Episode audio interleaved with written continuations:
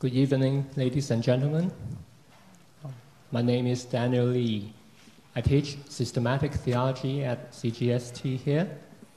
It's my uh, great privilege to introduce uh, our honored uh, speaker, uh, Professor Jürgen Moltmann, tonight. Uh, actually, Professor um, Jürgen uh, does not need an introduction. Um, he has long been distinguished uh, as one of the most acclaimed theologians of our time since uh, the uh, publication of his celebrated Theology of Hope in 1964. He is the architect of post Auschwitz theology, as well as a pioneering voice in political theology, ecological theology, feminist and Jewish Christian dialogue. He demonstrates a life that has dedicated itself to seeking a Christian response to the turmoil and opportunities of, of our time. His publication list is breathtaking in length, and many of his books are immensely influential. So, just name a few The Crucified God in 1974, The Church in the Power of, the Holy Spirit, 1977, The Trinity and the Kingdom of God in 1981, God in Creation in 1985, The Way of Jesus Christ in 1990, The Spirit of Life in 1992, The Coming of God in 1996, Experiences in Theology in 1999, Ethics of Hope 2010. Professor Moltmann truly has great delight and vitality in writing. We've been told that he's going to publish a new book uh, on Christian patience this year. So, in uh, his profound theological works, there has been a great passion for life. This reminds me of a beautiful prayer I have read in Professor Moltmann's uh, autobiography. Uh, it serves a quotation here. Quote, when I love God, I love the beauty of bodies, the rhythm of movements, the shining of eyes, the embraces, the feelings, the sense, the sons of all this protean creation. When I love you, my God, I want to embrace it all for I love you with all my senses in the creations of your love.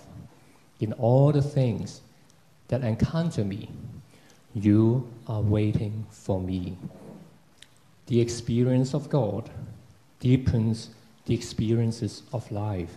It does not reduce them, for they have raised the unconditional yes to life. The more I love God, the more gladly I exist the more immediately and wholly I exist, the more I sense the living God, the inexhaustible source of life and eternal livingness. End quote.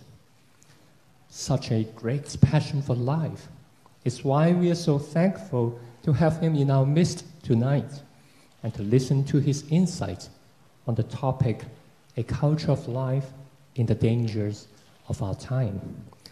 So please join me and offer a warm welcome to Professor Jürgen Moltmann.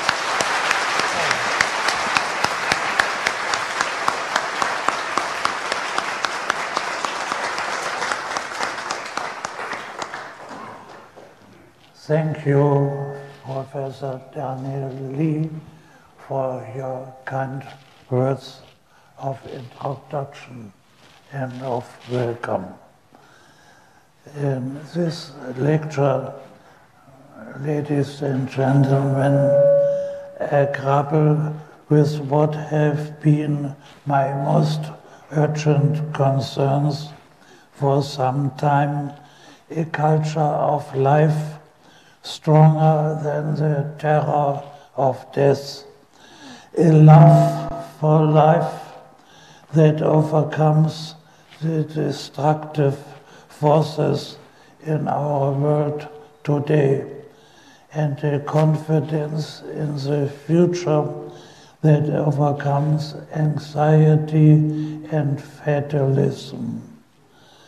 These issues are for me most urgent because with a poet, Friedrich Hölderlin, I believe strongly, wo aber Gefahr ist, wächst das Rettende auch. But where there is danger, salvation also grows.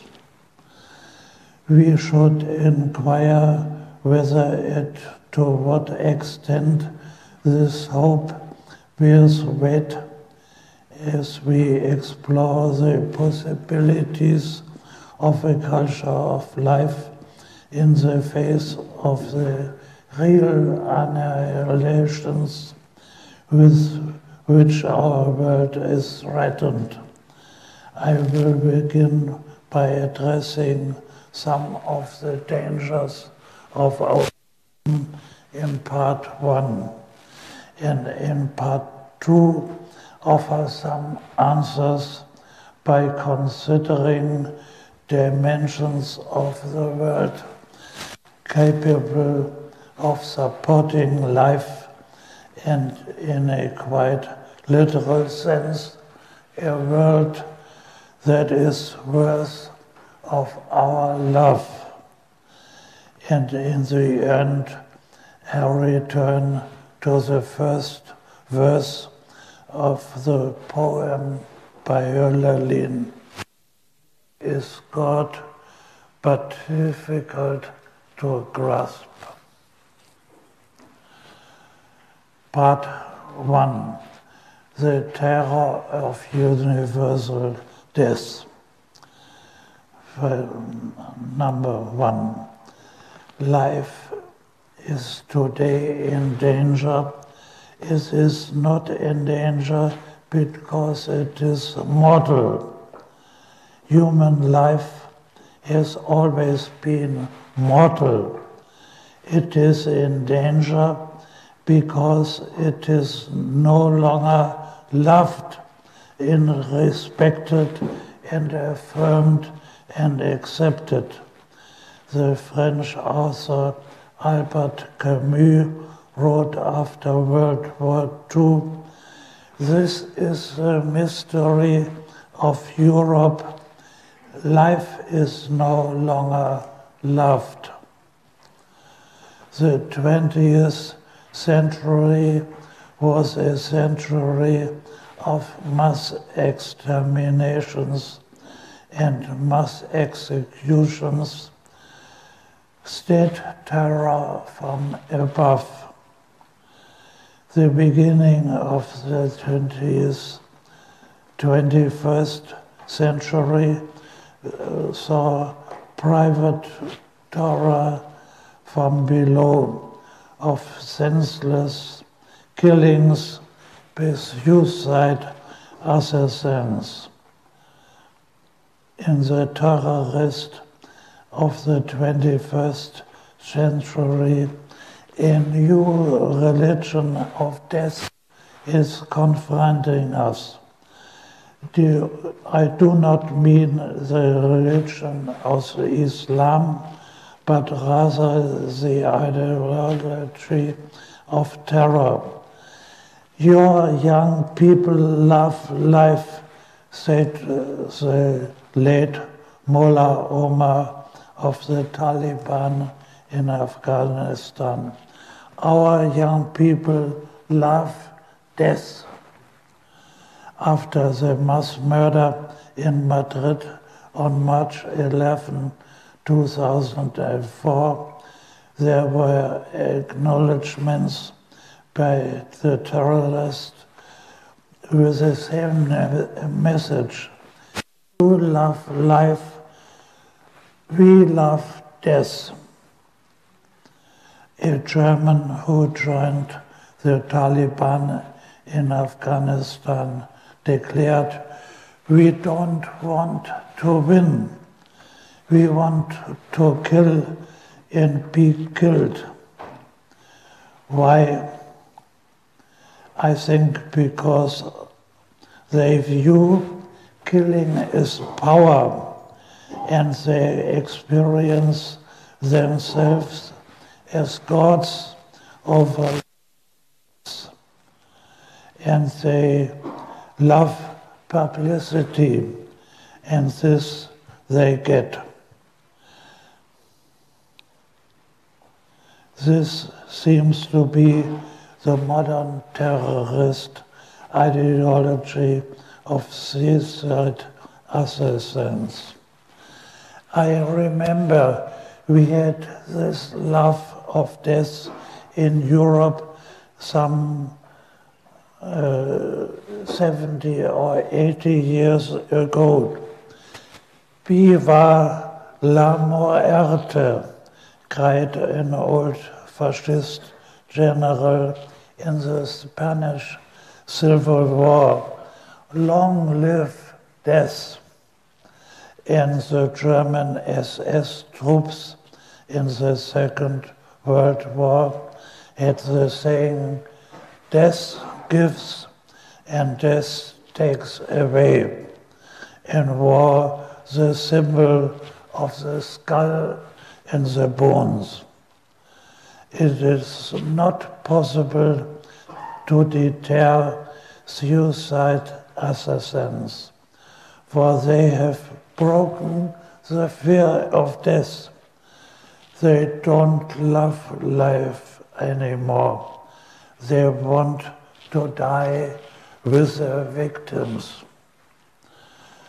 Second, behind the terrorist ideological surface, a great, greater danger is hidden. Peace, disarmament, and non-proliferation treaties between the nations share an obvious assumption, namely that on both sides there is a will to survive and the will to live. Yet what happens if one partner does not want to survive? but is willing to die is through death that partner can destroy this whole wicked or godless world. Until now, we have had to deal only with an international network of suicide assassins overcome by a death wish. What happens when a nation possessing nuclear weapons becomes obsessed with this religion of death and turns into a collective suicide assassin against the rest of the human world because it is driven into a corner and gives up all hope. Deterrence works only so long as all partners have the will to live and want to survive. When it is of no matter whether one lives or dies, one has lost the fear that is necessary for deterrence. Whoever is convinced for ideological or religious reasons that he or she must become a sacrifice in order to save the world can no longer be threatened with death. The one who clamors for the great war or the end war even if it is, means one's own destruction, is beyond deterrence. The attraction of destroying a world that is considered rotten and or disordered or godless can obviously grow into universal death wish to which one sacrifices one's own life. Death then becomes this fascinating divinity inflaming a desire for destruction.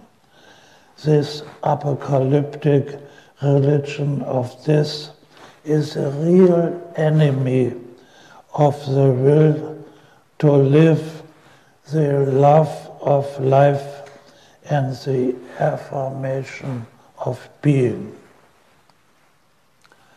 Number three, yeah, suicide program.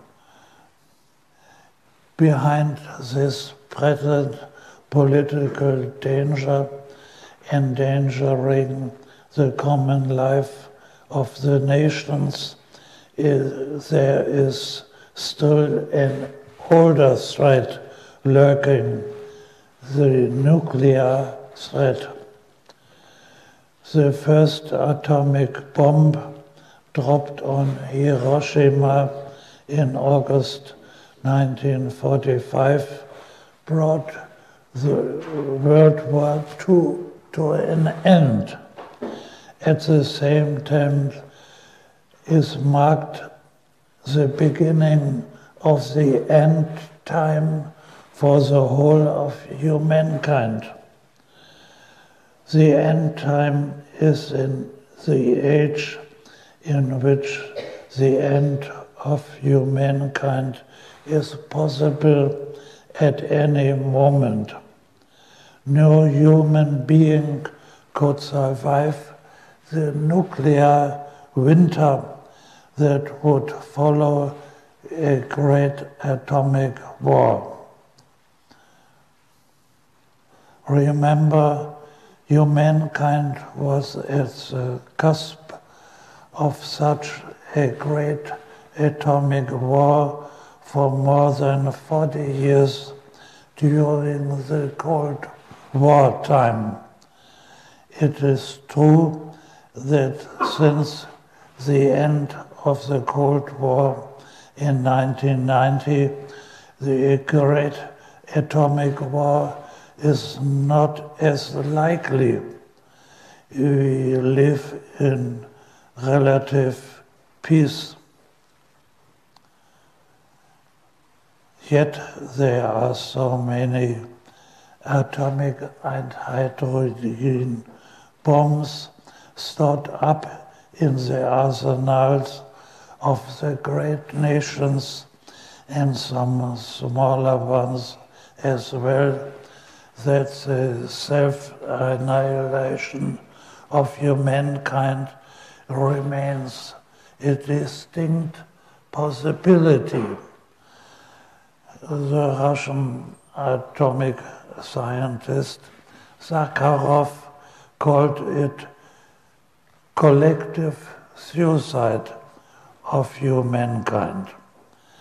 Whoever fires first dies second.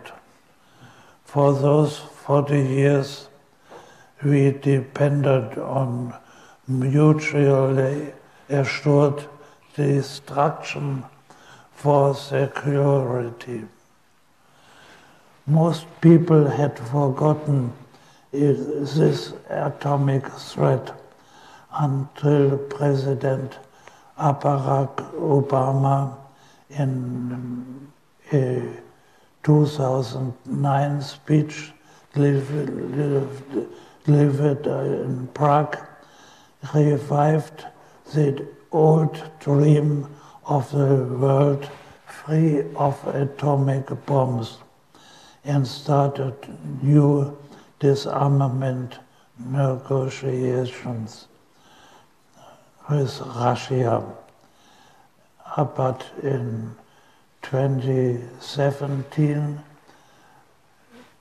Donald Trump uh, threatened North Korea with uh, fury, and fire with atomic bombs.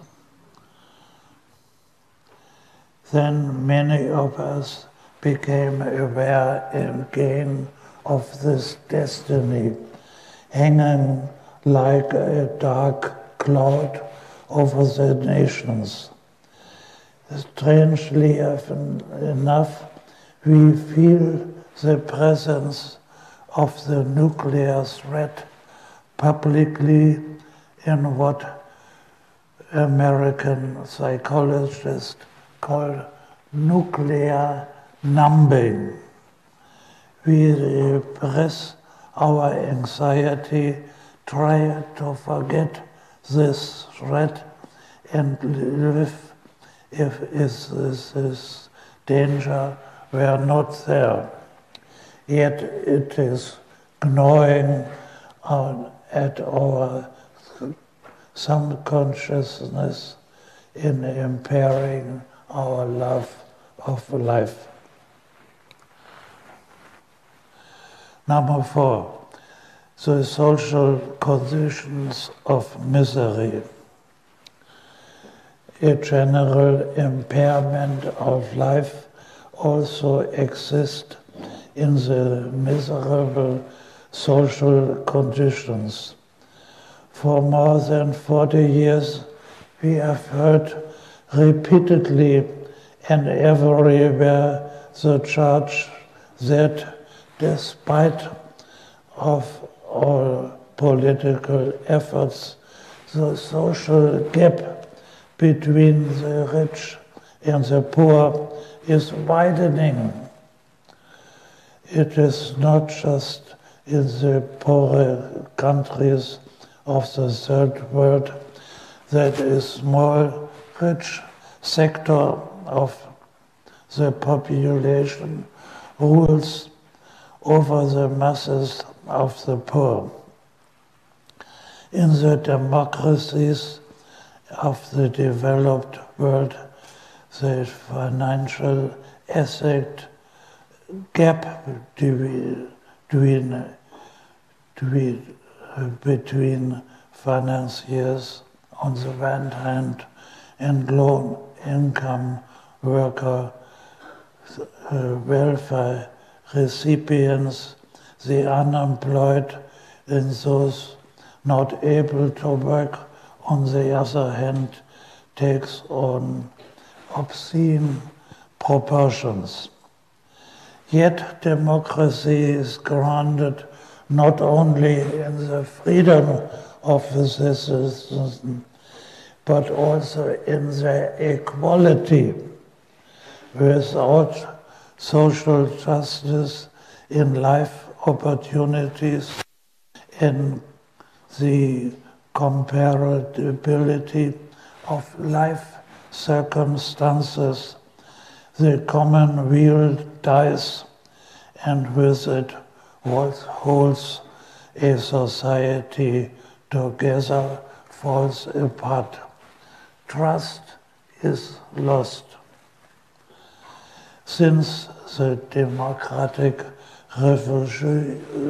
revolutions in England, the United States, and France, the political task uh, in the European states has been the balancing of individual freedom and social equity the deregulation of the economy and fiscal institutions wrought by American politics with all its destructive consequences has led to an imbalance between freedom and equality that has become life threatening for many people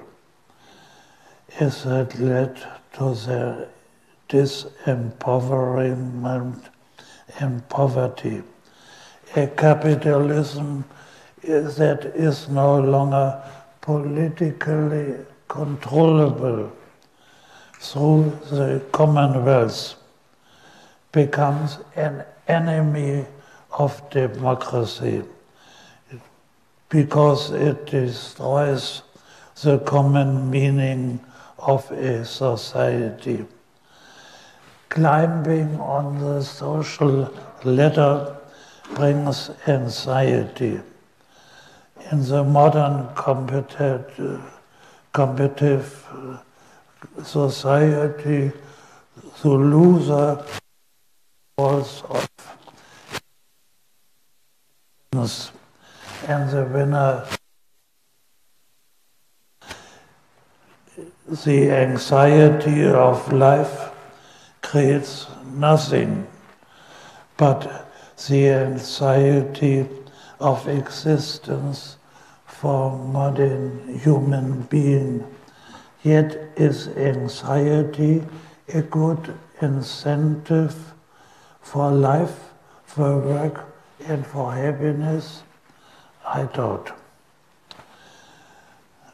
uh, at the end, uh, the ecological conditions of world destruction. Unlike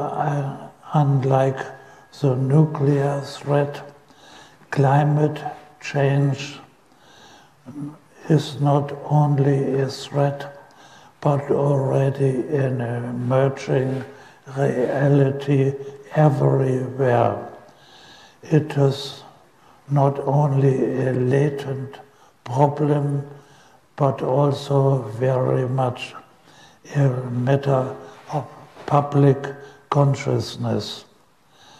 People know it because they can see it, feel it, and sometimes smell it. The biosphere of the planet Earth is the only space we have for life.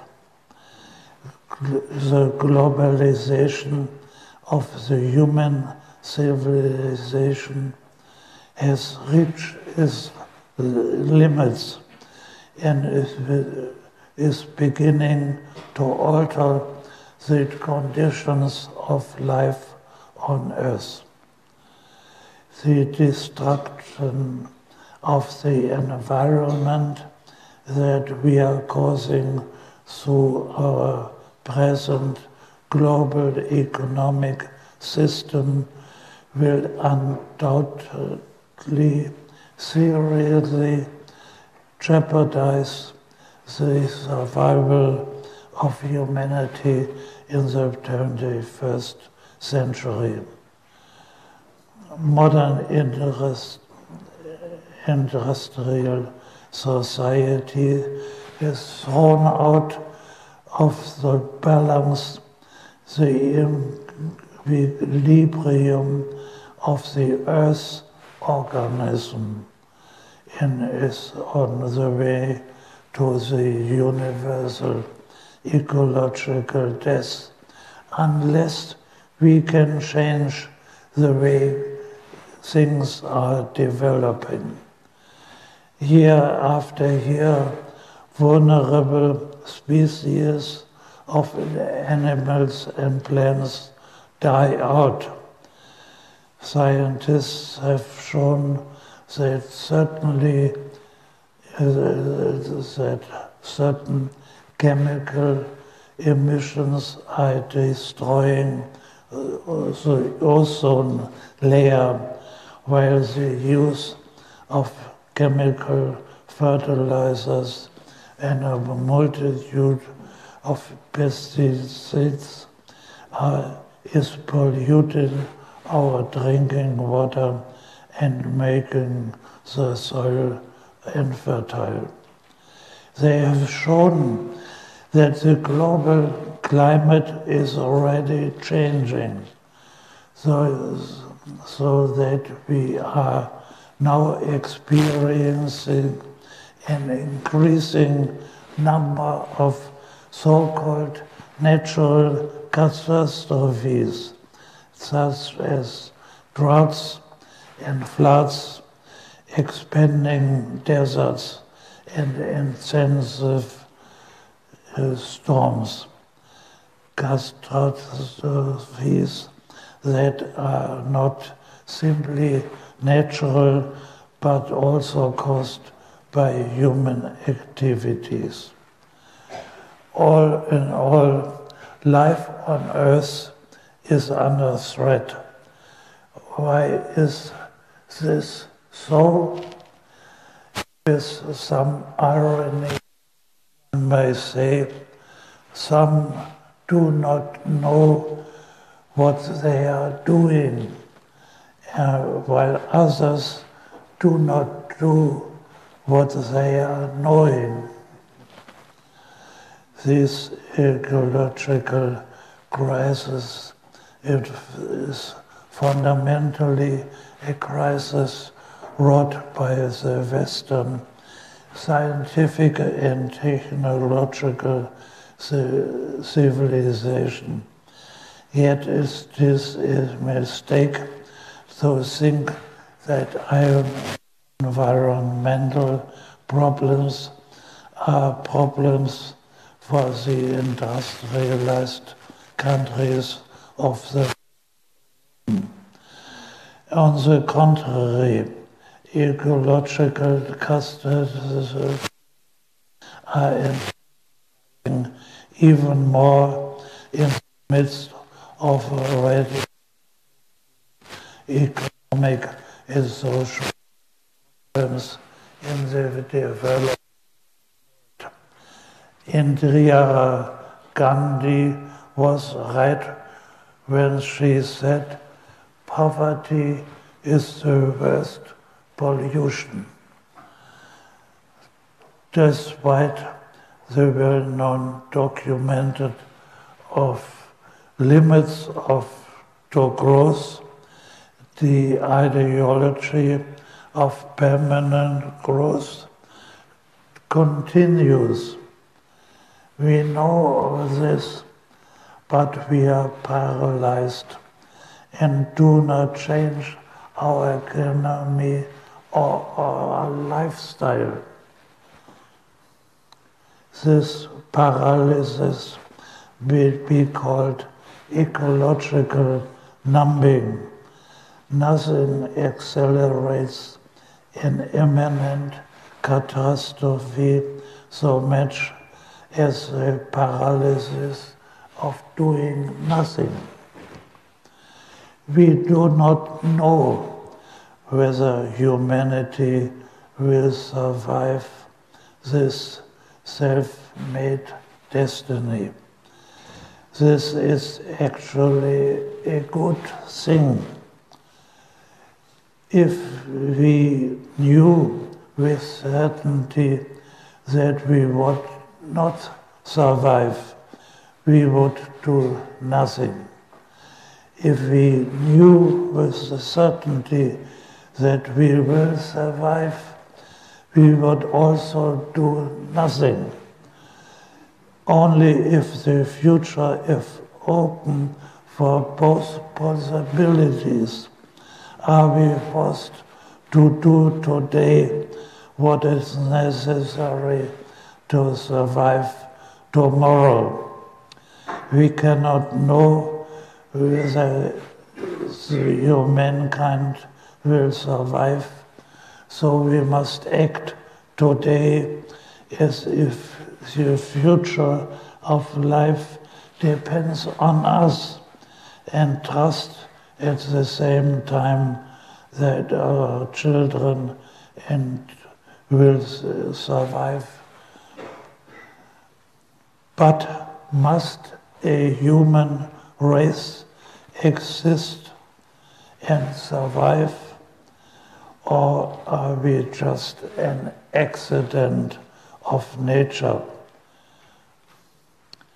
We can ask cynically didn't the dinosaurs come and go? So it ends with a question of existence, whether humanity should be or not be. That is a Hamlet question of our days. More than 8 billion human beings already live on Earth today. This number will likely grow rapidly. An alternative for future is that the Earth could be uninhabited. The Earth existed without human beings for more than uh, millions of years and may survive perhaps for millions of years after the human race disappears. This raises the even deeper question are we human beings on earth only by chance? Or are we human beings a necessary result of the evolution? If nature would show a strong anthropic principle, we could feel at home in the universe with Stuart Kauffman. If such a stark anthropological principle cannot be proved, the universe gives no answer to this existential question of humankind. Looking to the universe for an answer uh, to the question of uh, a reason for being, we encounter the said conjecture of Steven Weinberg.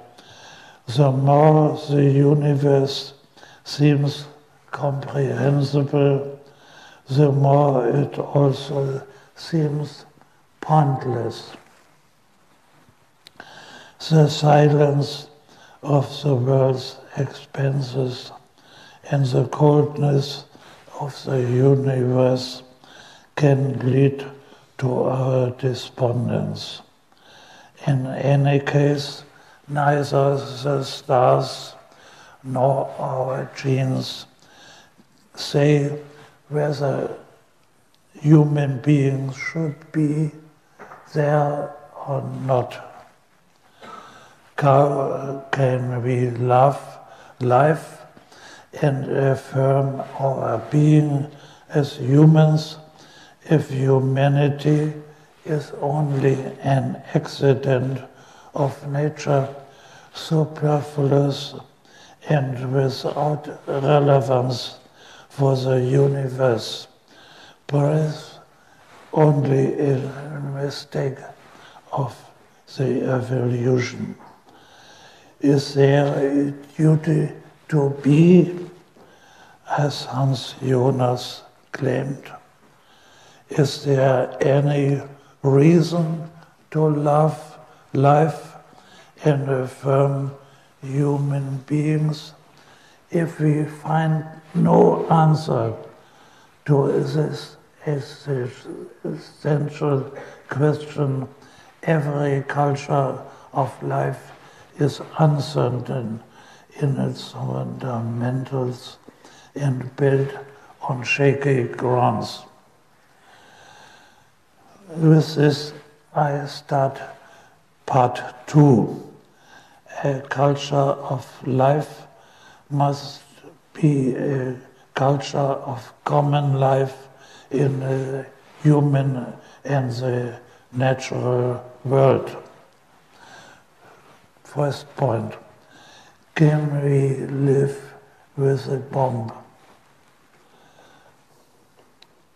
are the dangers growing faster than we can, uh, what can save us. I think we can grow in wisdom. But how?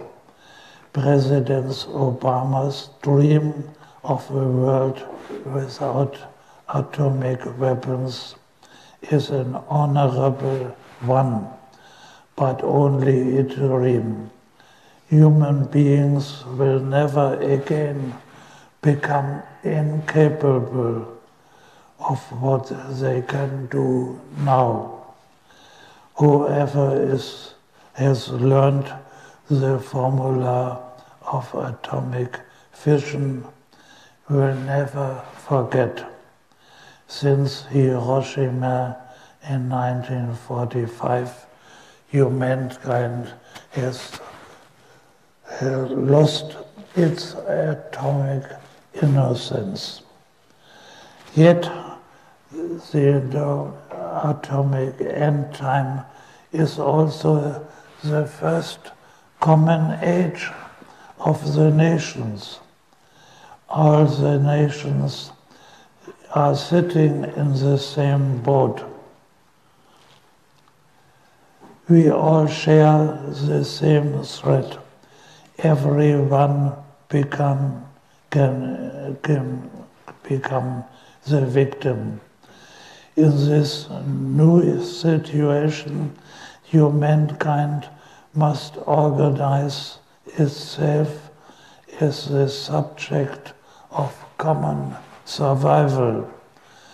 The foundation of the United Nations in 1945 was a first step. International Security Partnership can serve peace and give us time to live.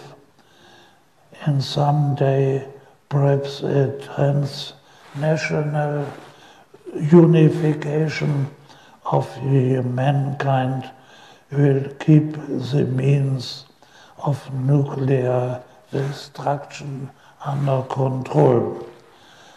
By science and technology, we learned to gain power over nature, but by wisdom, we learn to gain moral control of our powers. The, the development of public and political wisdom is, is as important as the scientific progress. The first lesson we learn is this deterrence that does not secure peace anymore.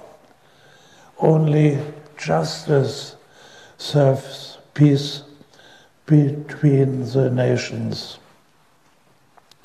There is no way to peace in our world except through just action and harmonious balance of interests. Peace is not the absence of violence, but the presence of justice. Peace is a process or not a property of one nation. Peace is a common way of reducing violence and constructing justice in the social and global relationships of humankind. Point two social justice creates social peace. The gap between the poor and the rich widens, but the alternative to poverty is not poverty. The alternative to poverty, and property is community. One can live in poverty when it is born in common with others, as was the case in Europe in the, the years of hunger after the World War II. It is injustice that makes poverty insufferable. The spirit of communal solidarity and mutual help was demolished by the flight from taxes, which in turn arouses the anger of the people. If, every, if everyone is in the same situation, then all give mutual help. Um, remove equality because one wins and the other loses, then mutual help also vanishes.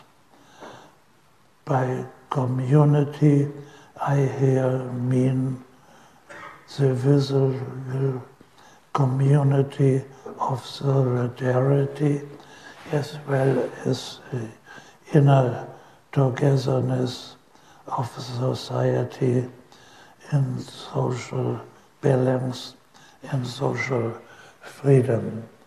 It is not in the end the football games that unite a society. It is social justice that creates last, lasting social peace. The individualism that says everyone is is is is her own neighbor looking out, out for himself and herself makes the human beings powerless. The fragmenting of work by making it temporary, insecure, and without benefits harms the life planning of those at the mercy of the system and destroys their future. In communities of solidarity, human beings are strong and wealthy. That is, wealthy in relationships with neighbors and friends, companions and colleagues on which one can depend. They, they are thus made strong by being recognized and by being esteemed as worthy. Many helpful actions emerge in such communities, such as child care, care of the sick, and care of the aged, associations of the handicapped, and the hospice movement. Market position and competition are certainly strong incentives for work, the, the, but they remain humane only in the framework of a common life. And that means only in the bounds of social and ecological uh, justice. There are dimensions of life that may not be determined by the market logic because they follow other laws.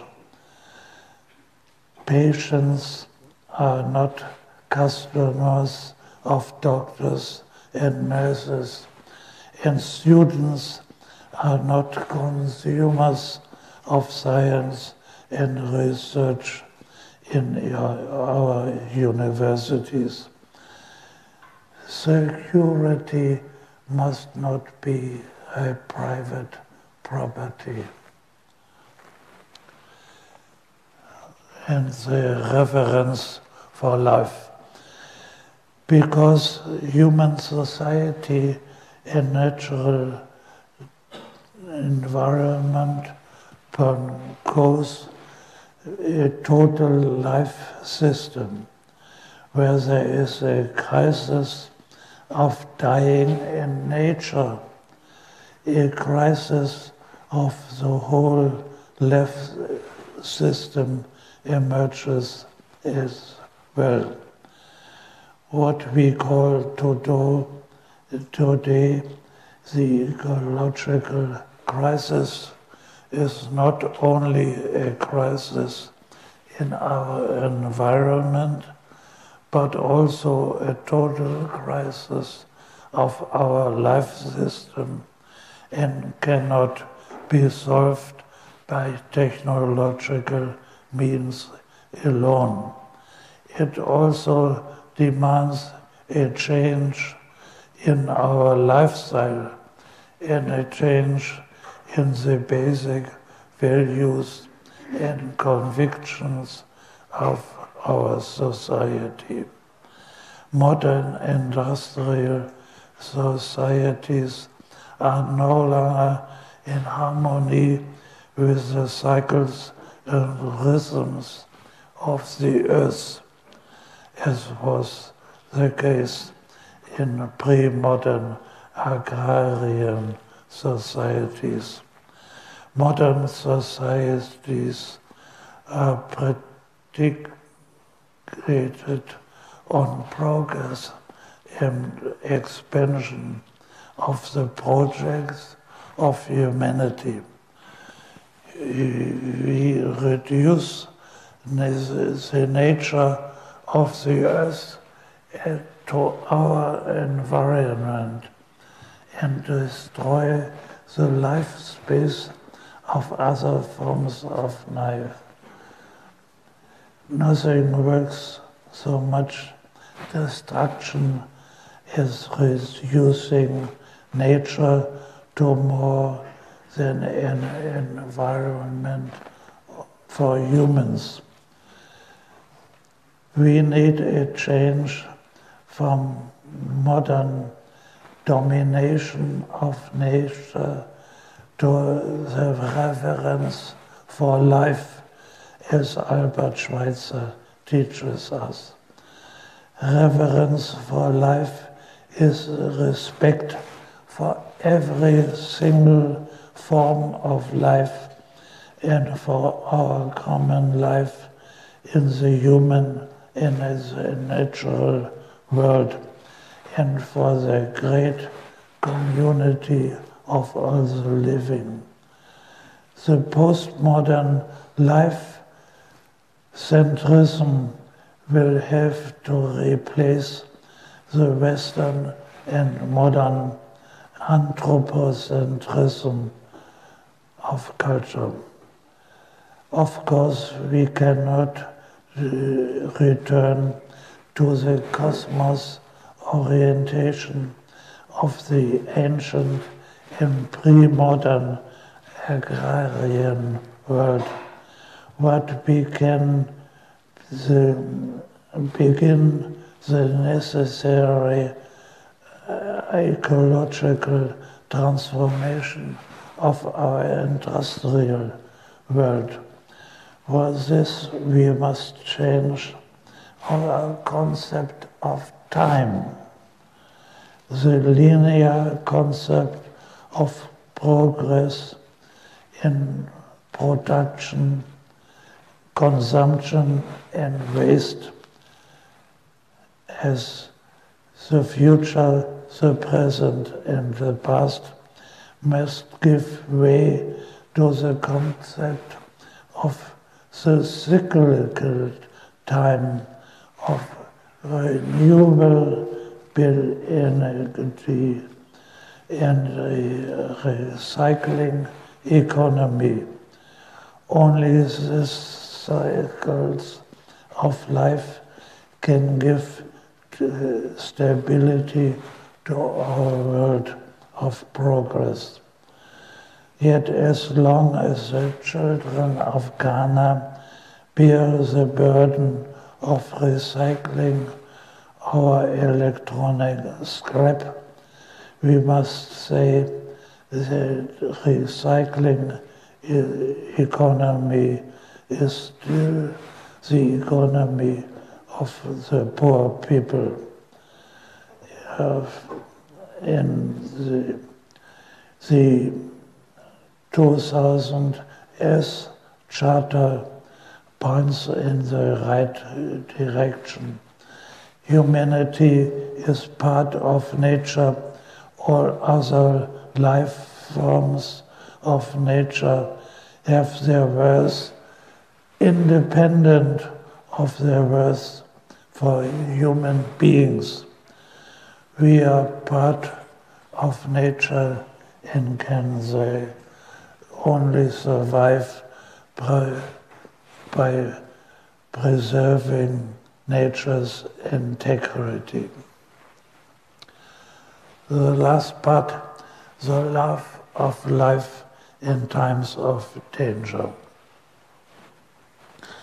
Human being is not only a gift of life, but also a task of being human. To accept this task of humanity in times of terror requires the strength of life and the courage to be. Life must be affirmed against terror.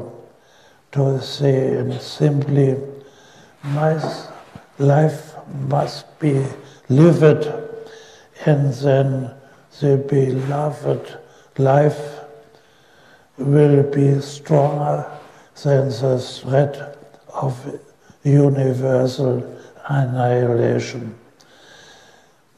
I see, see three major factors this courage to be and this courage to live. First, human life must be affirmed because it can also be denied. As we know, a child, a child can only grow and live in an atmosphere of affirmation, in an atmosphere of rejection, the child will fade away in soul and body. If experiencing affirmation is the occasion for a child to affirm himself or herself. What is true for a child is true for human beings throughout their lives. We, we are accepted, appreciated, and affirmed. We are motivated to live where we feel a hostile world of contempt and rejection and mistrust, we retire into ourselves and become defensive. We need a strong affirmation of life that can deal with such uh, negations of life. Each yes to life is stronger than every negation of life because it can create something new against the negations. Second, human life is participation.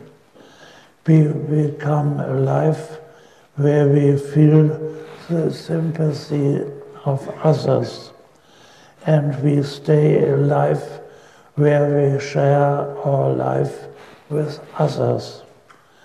As long as we are interested, we are alive. The counterproof can easy to make. Indifference leads to apathy, and apathy is a sickness unto death. Complete lack of participation is completely unlived life. Third, human life is a life in the pursuit of fulfillment.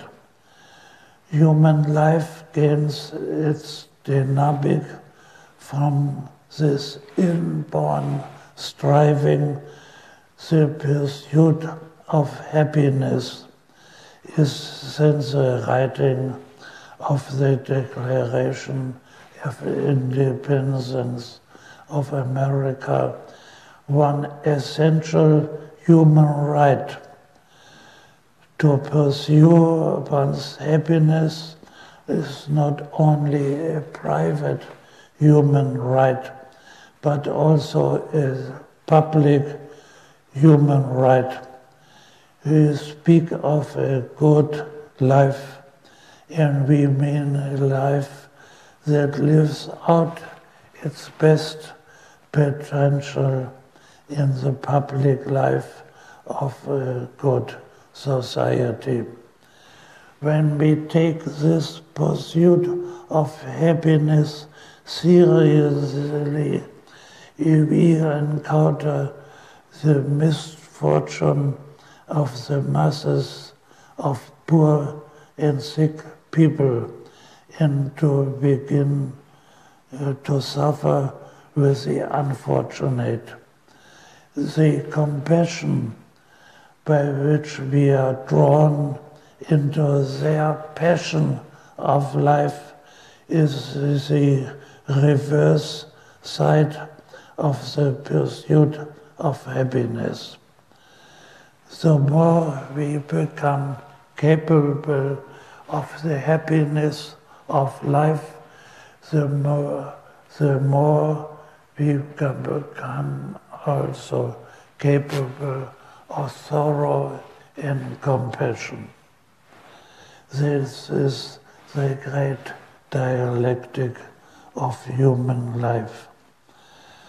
But where there is danger, salvation also grows. How is salvation growing?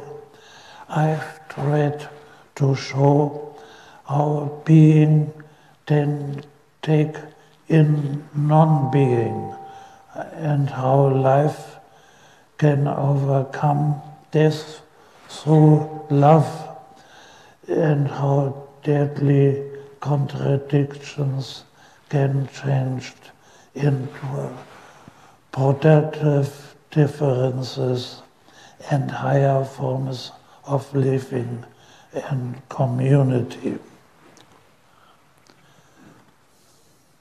Near is God and difficult to grasp. Here at the end, I will allow the theologian in me to speak with declarations of Christian faith. Should humanity be or are we superfluous? Is there a duty to survive or our life and death simply a take or leave it matter? In the evolution of life, are we an accident or a, or a mistake of life? the existential questions of humankind are not only answered by rational arguments, first of all by pre-rational assurance or a lack of assurance that leads the interest of our reason. Difficult to grasp is God, not because, because God is distant from us human beings, but rather near and therefore difficult, difficult to grasp. What is near, indeed nearer to us than we ourselves, is not to be grasped by us. We, for we would need distance for that. If we were, however, grasped by the nearness of God, we would know the answer of, to our existential questions. In the eternal yes of the living God, we affirm our fragile and vulnerable humanity in spite of death and say yes to life. In the eternal love of God, we love life and resist its devastations. In the ungraspable nearness of God, we trust in what is saving, even if dangers are growing. Here ends the lecture.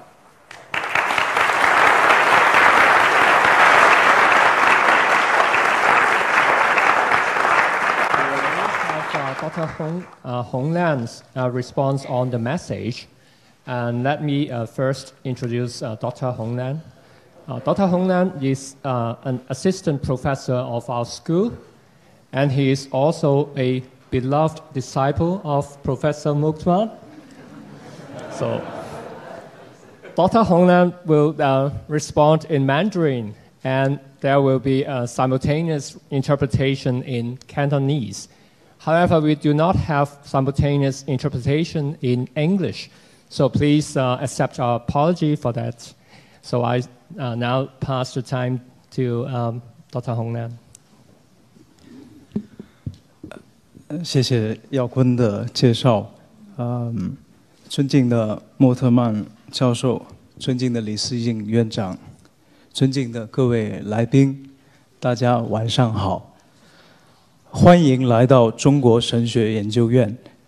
呃，刚才呃，我坐在这里听，嗯，想起很多在 Tubingen 的场景。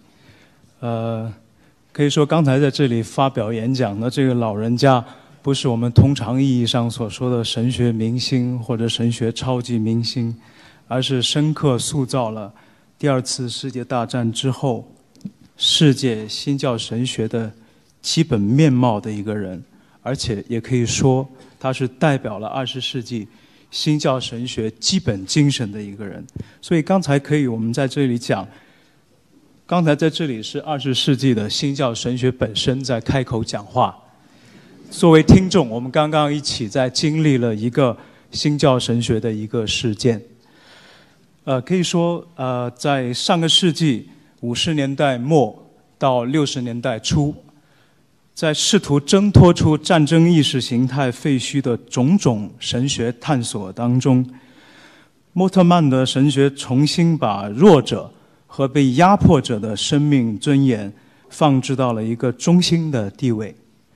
那么，他的批判性人道主义代表了欧洲新教神学的公共性的重生。这个意思是什么呢？如果神学不能传达出上帝对人的生命的无条件的肯定和接纳，以及人在这个基础之上对自身的肯定和接纳，基督教神学就错失了它最重要的任务。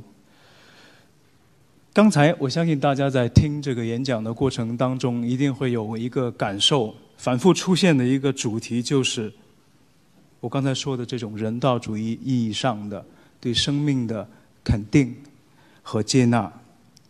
但是如果换做另外一个人，比如如如果是我刚才坐在这里在讲的话，如果我来说这种对生命的接纳和肯定的话，就非常的可疑。为什么呢？因为我生活和成长的这个时代是一个以新自由主义为基础的一个消费时代，让我们这一代人去谈尊重、接纳、肯定生命，很可能无意识当中，我们所讲的东西只是在肯定和美化自己消费生命的欲望而已，很有可能是这个样子。但是如果换做这个老先生来讲对生命的肯定，那个意思是完全不一样的。呃，如果大家读过他的传记，或者说看过这个网络上关于他的这个介绍的话，你会知道，这个老年人在少年的时候是被迫参军的，然后在战俘营里被关押了三年，而且亲身经历了自己的出生地汉堡被夷为平地，而且自己的朋友和战友。在一夜之间消失的无影无踪，而且亲身经历过自己的第一个孩子在出生的过程当中死去，所以，呃，当这个老年人在说接纳和肯定生命的时候，他表达的不是一个中产阶级式的一个消费的理想，而是一种抗争的态度。这个抗争的态度的内涵是什么呢？是不是滑进享受？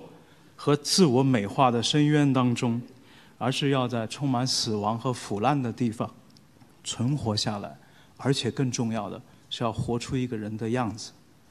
所以，嗯，可以说，刚才在这个演讲当中最核心的一个议题，人要活出人应该有的样子，因为上帝无条件的肯定和接纳了人的生命，它是一个让人活，而不是一个让人死的。上帝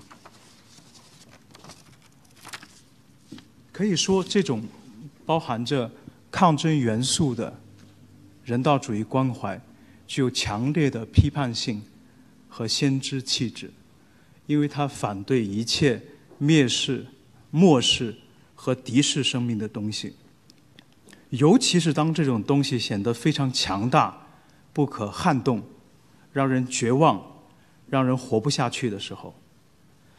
摩特曼用来表达这种先知性和批判性的基本的词汇，大家知道是盼望。在基督教信仰当中，盼望从来都是跟绝望联系在一起的。没有绝望作为前提，所谓的盼望，只是人自己希望达成的目标，跟上帝无关。当我们的一切的计划和筹算被清零的时候，盼望才刚刚开始。所以，我们可以在这个意义上去讲，真正的盼望是要把绝望放到嘴里细嚼慢咽。盼望不是对未来收益的预期，而是在满盘皆输的时候，把目光转向启示录第二十章第五节中的那个上帝的作为。看了，我把一切都更新了。大家可能都知道，中世纪有一位伟大的神学家叫安瑟伦，他有一个很有名的讲法，在他的《Postlogium》这种这本书里提出一个很有名的讲法，大家肯定都知道，叫信仰寻求理解 （Fides querens intellectum）。这里的意思是什么呢？就是他要求信仰。具有这样一种特征，就是信仰必然蕴含着对信仰对象的认识。可是我们呃，在回顾摩托曼教授在过去几十年的整个的思想探索当中，尤其是在这个批判性人道主义当中，为这个安瑟伦的很深刻的见解添加了新的思想音符，不仅仅是信仰寻求理解，而且是盼望寻求理解。他的意思是，盼望不断支持着，不断产生着对信仰对象的认识。如果我们可以用一个比喻来表达，呃，安瑟伦和莫特曼之间的思想差异的话，就是一个是信仰寻求理解，一个是盼望寻求理解。那么我们可以说，在安瑟伦那里，信仰者被带进一个庄严肃穆的圣殿当中。这是一个静态的图像，他对这个圣殿充满敬畏和好奇的瞻望，就是信信仰寻求理解。可是，在摩特曼这里，信仰者发现的是自己的脚下出现了一条看上去几乎是走不下去的路，而他的前方是出埃及记第十三章第二十一节当中提到的云柱和火柱。他要在不断向前迈步当中，去见识上帝的信实，这是盼望寻求理解，盼望所要认识和理解的对象，是这个信实上帝的作为，是他的日日新，苟日新，这是信仰者可以真的放下过去。但不是忘记过去，忘记过去是不可能的，也是不应该的。过去只能被转化，这是信仰者可以真的放下过去，面向未来的根据所在。我们呃，如果回顾刚才的演讲，可以说，那其中的批判性的人道主义是一个贯穿始终的基本线索。无论是对原子武器威胁的反思，还是对新自由主义腐蚀社会生存环境。以及自然生态问题的思考，还是对以伊斯兰国为代表的宗教恐怖主义的观察，他们背后的基本关怀是完全一致的，那就是他们都威胁到了人对生命本身的肯定和敬畏。生命不是可以随意上下的交通工具，而是要被开垦的土地。人和生命之间的关系不是支付与购买，而是劳作和被允许劳作。这个关系的特征不是消费，而是责任。要在盼望当中活下去，而且要活出人应该有的样子，这是一个任务，而不是一个选项。所以，透过刚才的这个演讲，我们可以很清楚地看到沃特曼。在上世纪六十年代到二十世纪初期的一条基本的思想线索，而这条批判性人道主义的思想线索，是第二次世界大战之后新教系统神学自我重建的一个重要的方向之一。但是今年是二零一八年，我们在这里可以问：莫特曼的这种批判性人道主义跟我们今天的生活有什么样的关系？我们今天生活在其中的这个世界秩序，是在第二次世界大战之后奠定的，而它现在正在加速的土崩瓦解。很显然，我们在这个解体的过程当中，面对两组问题：首先是以协商、以共识、以共通感为导向的国际政治伦理，正在迅速的退出历史舞台，取而代之的是各类趋向地方性的。权力想象和对差异的恐惧，它的表现形态，当然大家看得很清楚：威权主义、民粹主义和保守主义。其次呢，是以人工智能和社交媒体为代表的技术空前发展所带来的社会信任危机。当然，大家知道，我指的肯定是世界范围内的对信息的储存、贩卖和监控。这两组问题其实并不是什么新的问题。而是过去数年，每一个人，只要你使用手机都可以感受到的问题。而如何在这两组问题语境当中，讲好生命的价值和他背负的责任，讲好对生命的肯定和接纳，这非常不容易，它是一个非常非常重要的神学任务，也是做出新的神学人类学发现的机遇所在。毫无疑问，莫特曼的批判性人道主义将会持续给予我们深刻的启发。所以，也是在这个意义上，我们要再次对莫特曼的教授的到来表达最由衷的感谢。谢谢大家。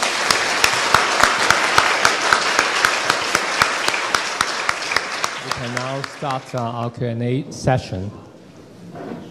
Okay. Kin is always the first one. Okay, I always begin the first question. Okay, you talk about the ecological crisis. Okay, uh, for us Chinese people, I think our culture tend to treat the uh, the other world, non-human world, as object of consumption. Uh, so we eat shark fin, you know, and uh, we eat abalone, and we eat everything. Okay, everything edible to Chinese people. So it's a reflection that we consume the uh, non-human world for our benefit. That's part of our culture. So in this context, how, how do you talk to non-Christian about, you know, the community of life? That, you know, the sharkfish is part of our life, the abalone is part of our life. How, how do you communicate this to the general public? You know, what's your suggestion?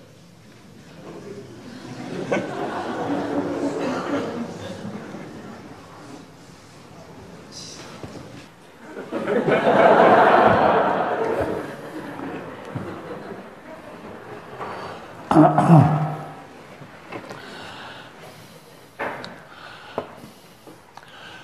May we first thank Dr. Hong Liang.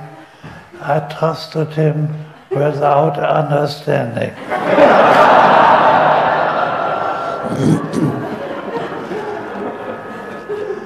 I think the ecological crisis affects every human being on earth. And uh, therefore uh, planetary solidarity is uh, and and and is uh, for everybody understandable uh, for meeting this danger. The danger is universal and uh, uh, every human being has a duty to save life. Uh, in the West,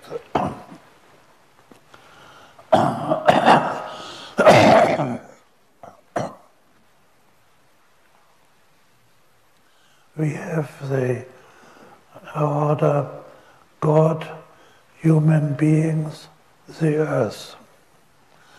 And the Tao Te Ching of Chinese wisdom, we have the order, the divine, the earth, then, then the human being.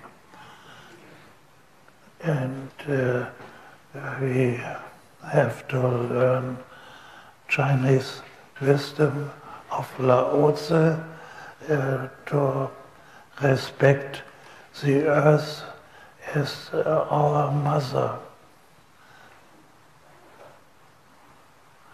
The teaching uh, second part. Okay.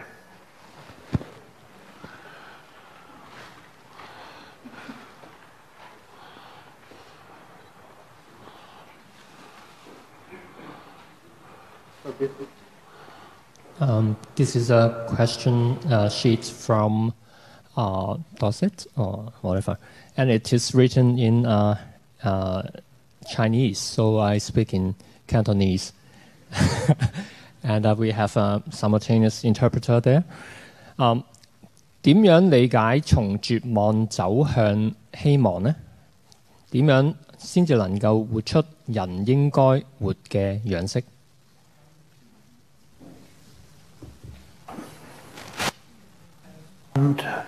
an old confession of the Orthodox Church in Aquileia, Italy.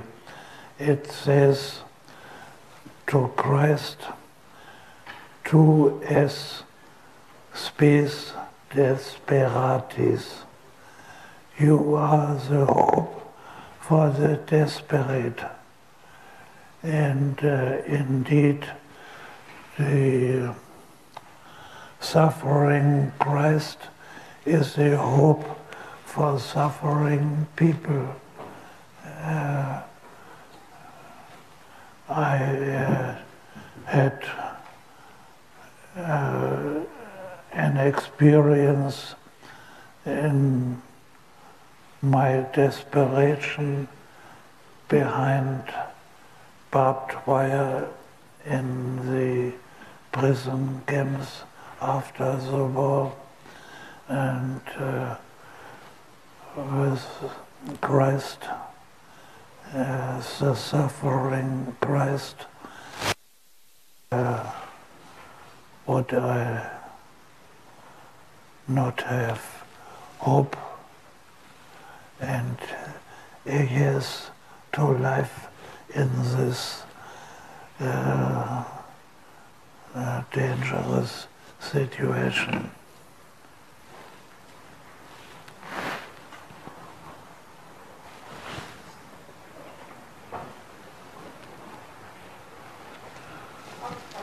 关于个可能你帮我翻译啦吓，即系讲关于个生态危机嘅问题咧，我想问其实而家诶基因改造食物咧，其实带嚟嗰个生态嗰个诶影响会系点样样？佢可唔可以讲下讲多少少佢点样睇呢样嘢？She would like to uh, know the genetically modified food and how would it the GM food, the genetically modified food, how does it related to the ecological crisis? Do you have any comments on the like you, you understand the genetically modified GM food, yes.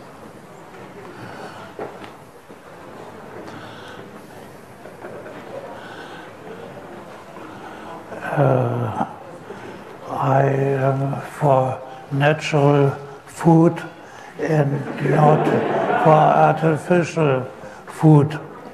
And uh, my uh, grandsons are Veganer.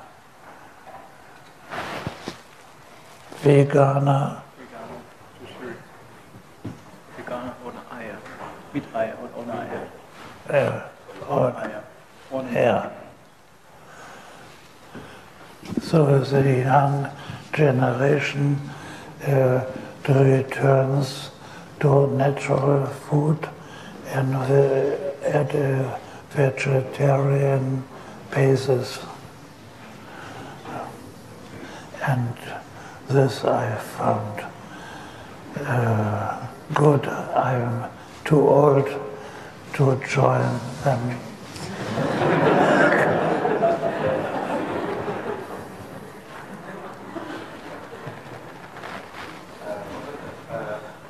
我想你嘅咧，想問一問咧，誒。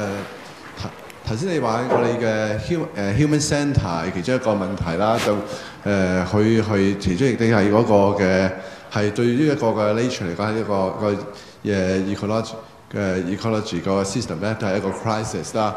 呢個 human centre 都可能係就係借或者就係都係都係 c a r back 所以之前所以 deal with 嘅一個嘅問題啦。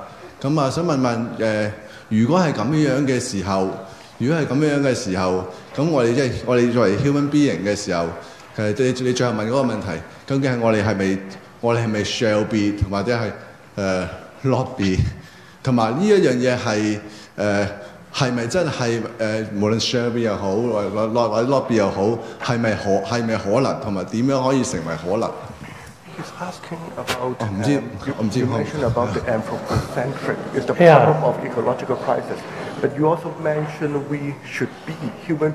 Human should be. We should love life and survive. Yeah, So yeah. he's like asking about the relationship between the two. At the same time, we are anthropocentric, but at the same time, we should be.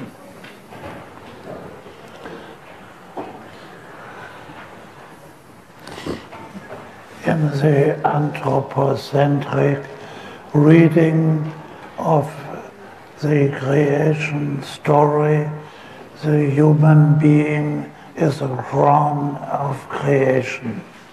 In the ecological reading of the same text, the human being is the most dependent being. The human being presupposes plants and animals and uh, day and night and the light uh, and the crown of creation is the Sabbath on the seventh day. That is a famous examination question. Did God, uh, according to Genesis, create the world in six days or in seven days?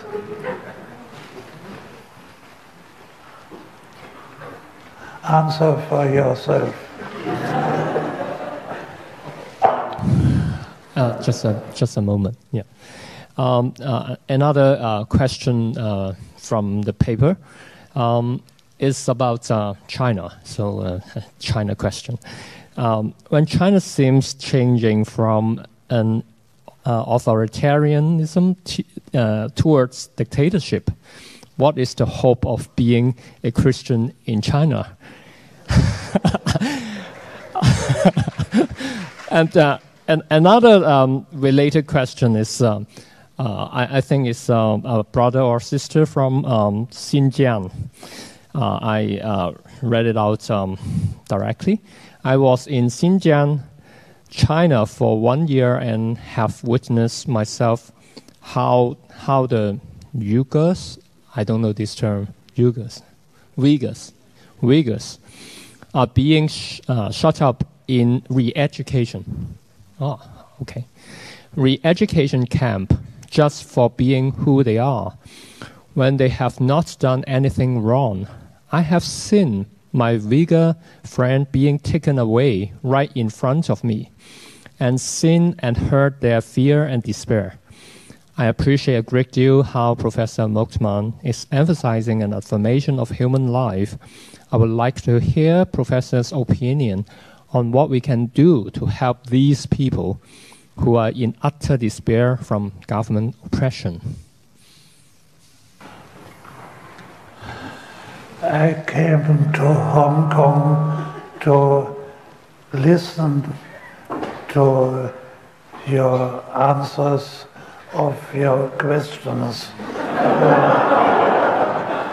uh, concerning Christian existence in China. I uh, have no answer. I'm curious of your answer.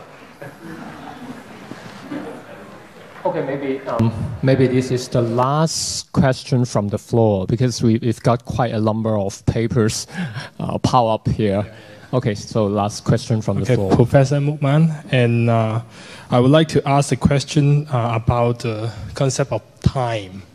As I know that you stress uh, Uh, Christianity is basically eschatological in your writings of theology of hope. And here you propose that we should replace the linear concept of time with a cyclic time of renewable energy and recycling economy. How would you explain the change of your view of time?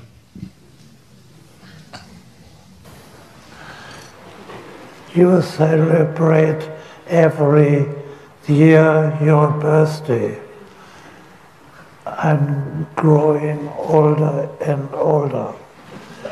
So the cycle uh, the return of the same day uh, birthday uh, is um, on a timeline is uh, the linear concept of time and the cyclical concept of time are no uh, contradictions. Uh, uh, spiraling uh, uh, we approach the future. Um, uh, these two questions are related to um, economy, so um, I, I, can combine them and, and present it to you. Um, Dr. Moltmann, you talked about um, that social justice is a very important issue. In an unjust society, the problem of poverty may be better dealt with by means of public administration. How would you suggest us to contribute to solving our social injustice? To start from our position and existing social roles, or to do things radically and politically? Would you elaborate on more on the exact actions we can take? Uh, the other one is similar. Uh, Professor Moltmann, um, you suggest uh, in the lecture that one of the alternatives to poverty is community. I doubt the possibility of feasibility when in many cities the majority of resources are held or controlled by those who are less likely to join the community. Is, is this suggestion a bit too optimistic or even ima uh, imaginary?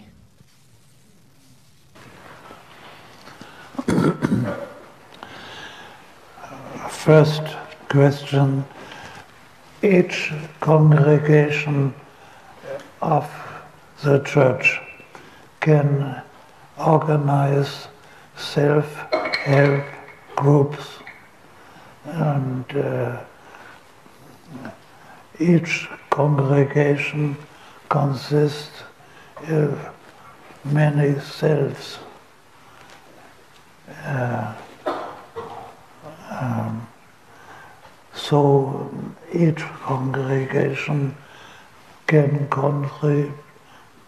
distribute social justice. Uh, this is not high politics, but uh, in the neighborhood. Uh,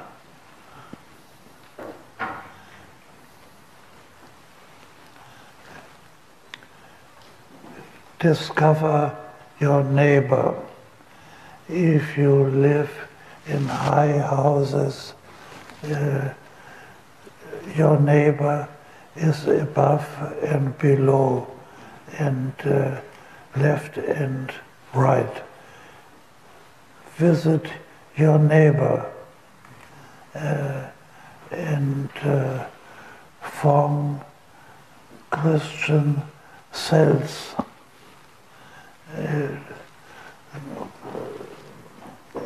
and so in this ways congregations can distribute uh, social justice.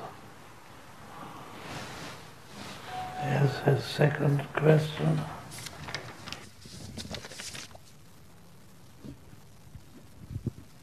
Um, you suggest that um, one of the alternatives to poverty is community. I doubt the possibility of feasibility when in many cities the majority of resources are held or controlled by those who are less likely to join the community.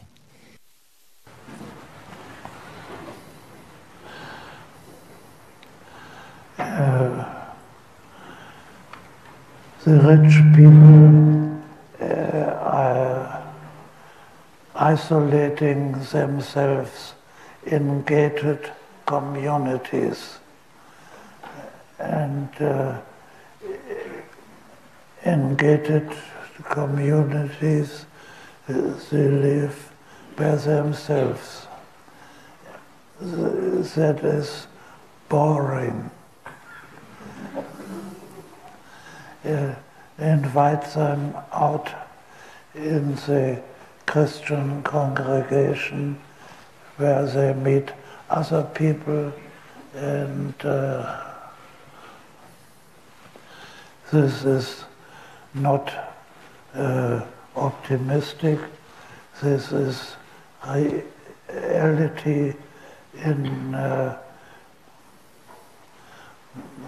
many congregations uh, I've visited in Latin America or Korea.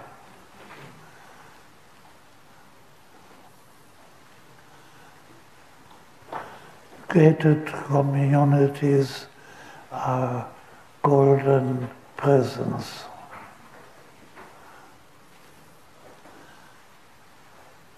You meet the same people everywhere, the same jokes, the same uh, language.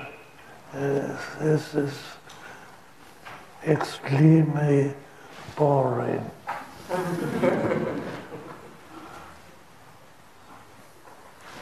okay. Um, these two questions are uh, about uh, the role of church of church. Uh, it seems that uh, you haven't talked about the role of church in dealing with the crisis you mentioned in the talk. Uh, what do you think of the role of the church? Uh, the second question is a bit um, related to atheist humanism. Atheist humanism can also say a yes to life. What can a church uniquely offer to our world other than atheist humanism? Come to the congregation on Sunday morning at 11.30 and I preach on the church on how can the church work in these dangers. and uh, uh, Christian humanism is above atheist humanism. In the 19th century, the atheism was a protest movement against the state and the state church, especially in Russia. Today, atheism is no longer protesting against anything in Europe. This is a loss of religion, uh, like a loss of music. You can live without music uh, uh, lifelong, but it is a poor life. You can live without God uh, until your death, but it is a poor life.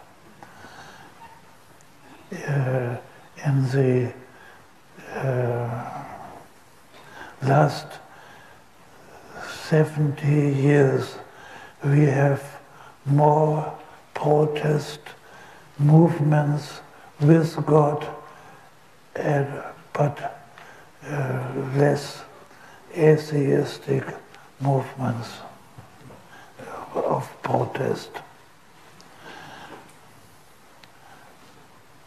I think of the liberation theology.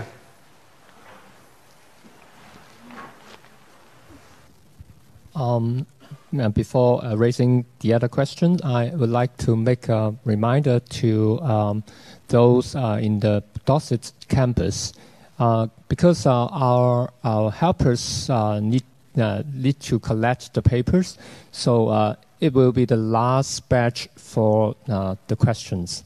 Okay. Um, these two questions is about um, technology. Um, how do you position your ourselves? How, how do we position ourselves in the age of artificial intelligence (AI), which surpasses the intellectual level of human being in some perspectives? Okay, the second one. Do you think information technology is changing humankind in a positive or negative way? What do you suggest to solve digital divide among among lessons among lessons among lessons? I think uh, it's the problem of digital divide. Digital divide because uh, some people can have access to the digital uh, technology, or, uh, uh, but some cannot. Yeah. Ja. It's beginning over the modern age. Francis Bacon declared science is power. And uh, before that, science means truth and wisdom. And we have to rediscover science as truth seeking and uh, not power obsessed.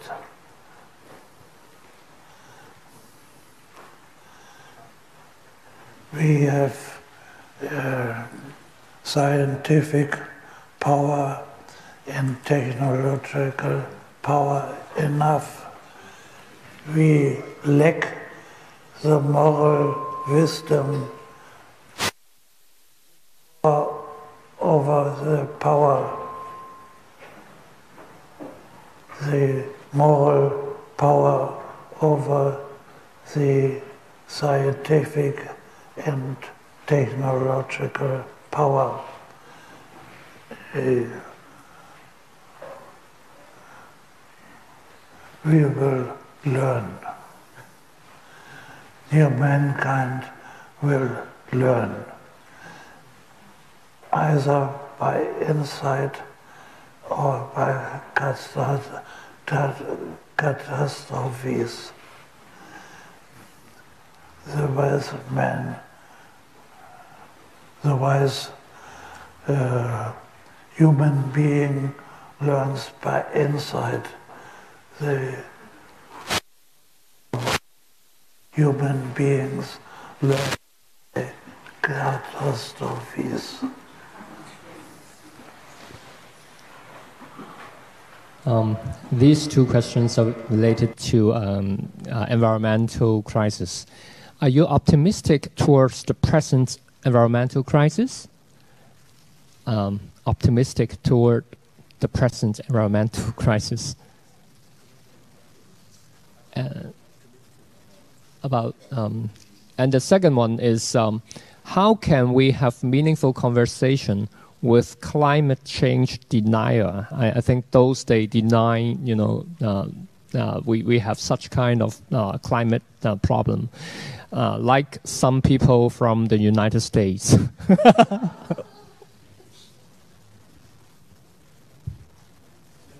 Second question I have already answered.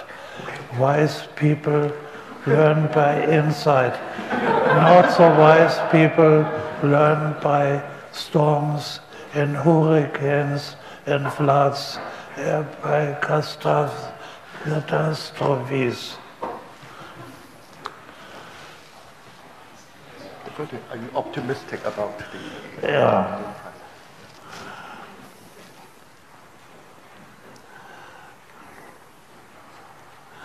I am hopeful but not optimistic.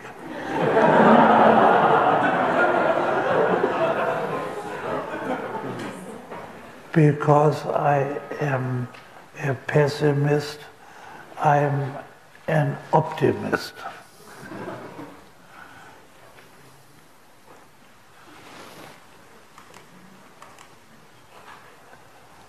Optimism and pessimism uh, no categories to deal with the future.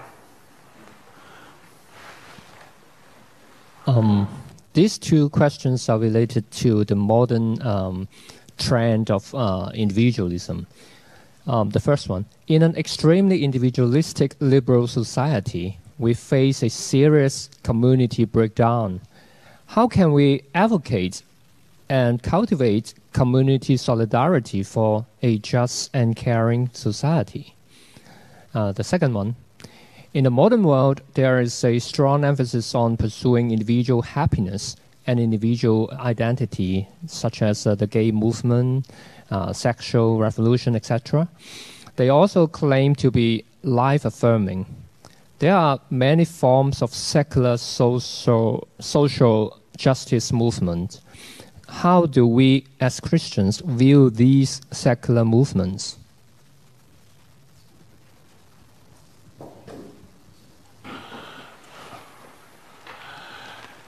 be critical and the best uh, choose for yourself.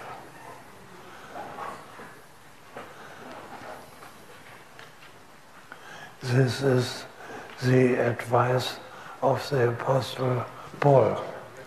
But I'm running out of answers.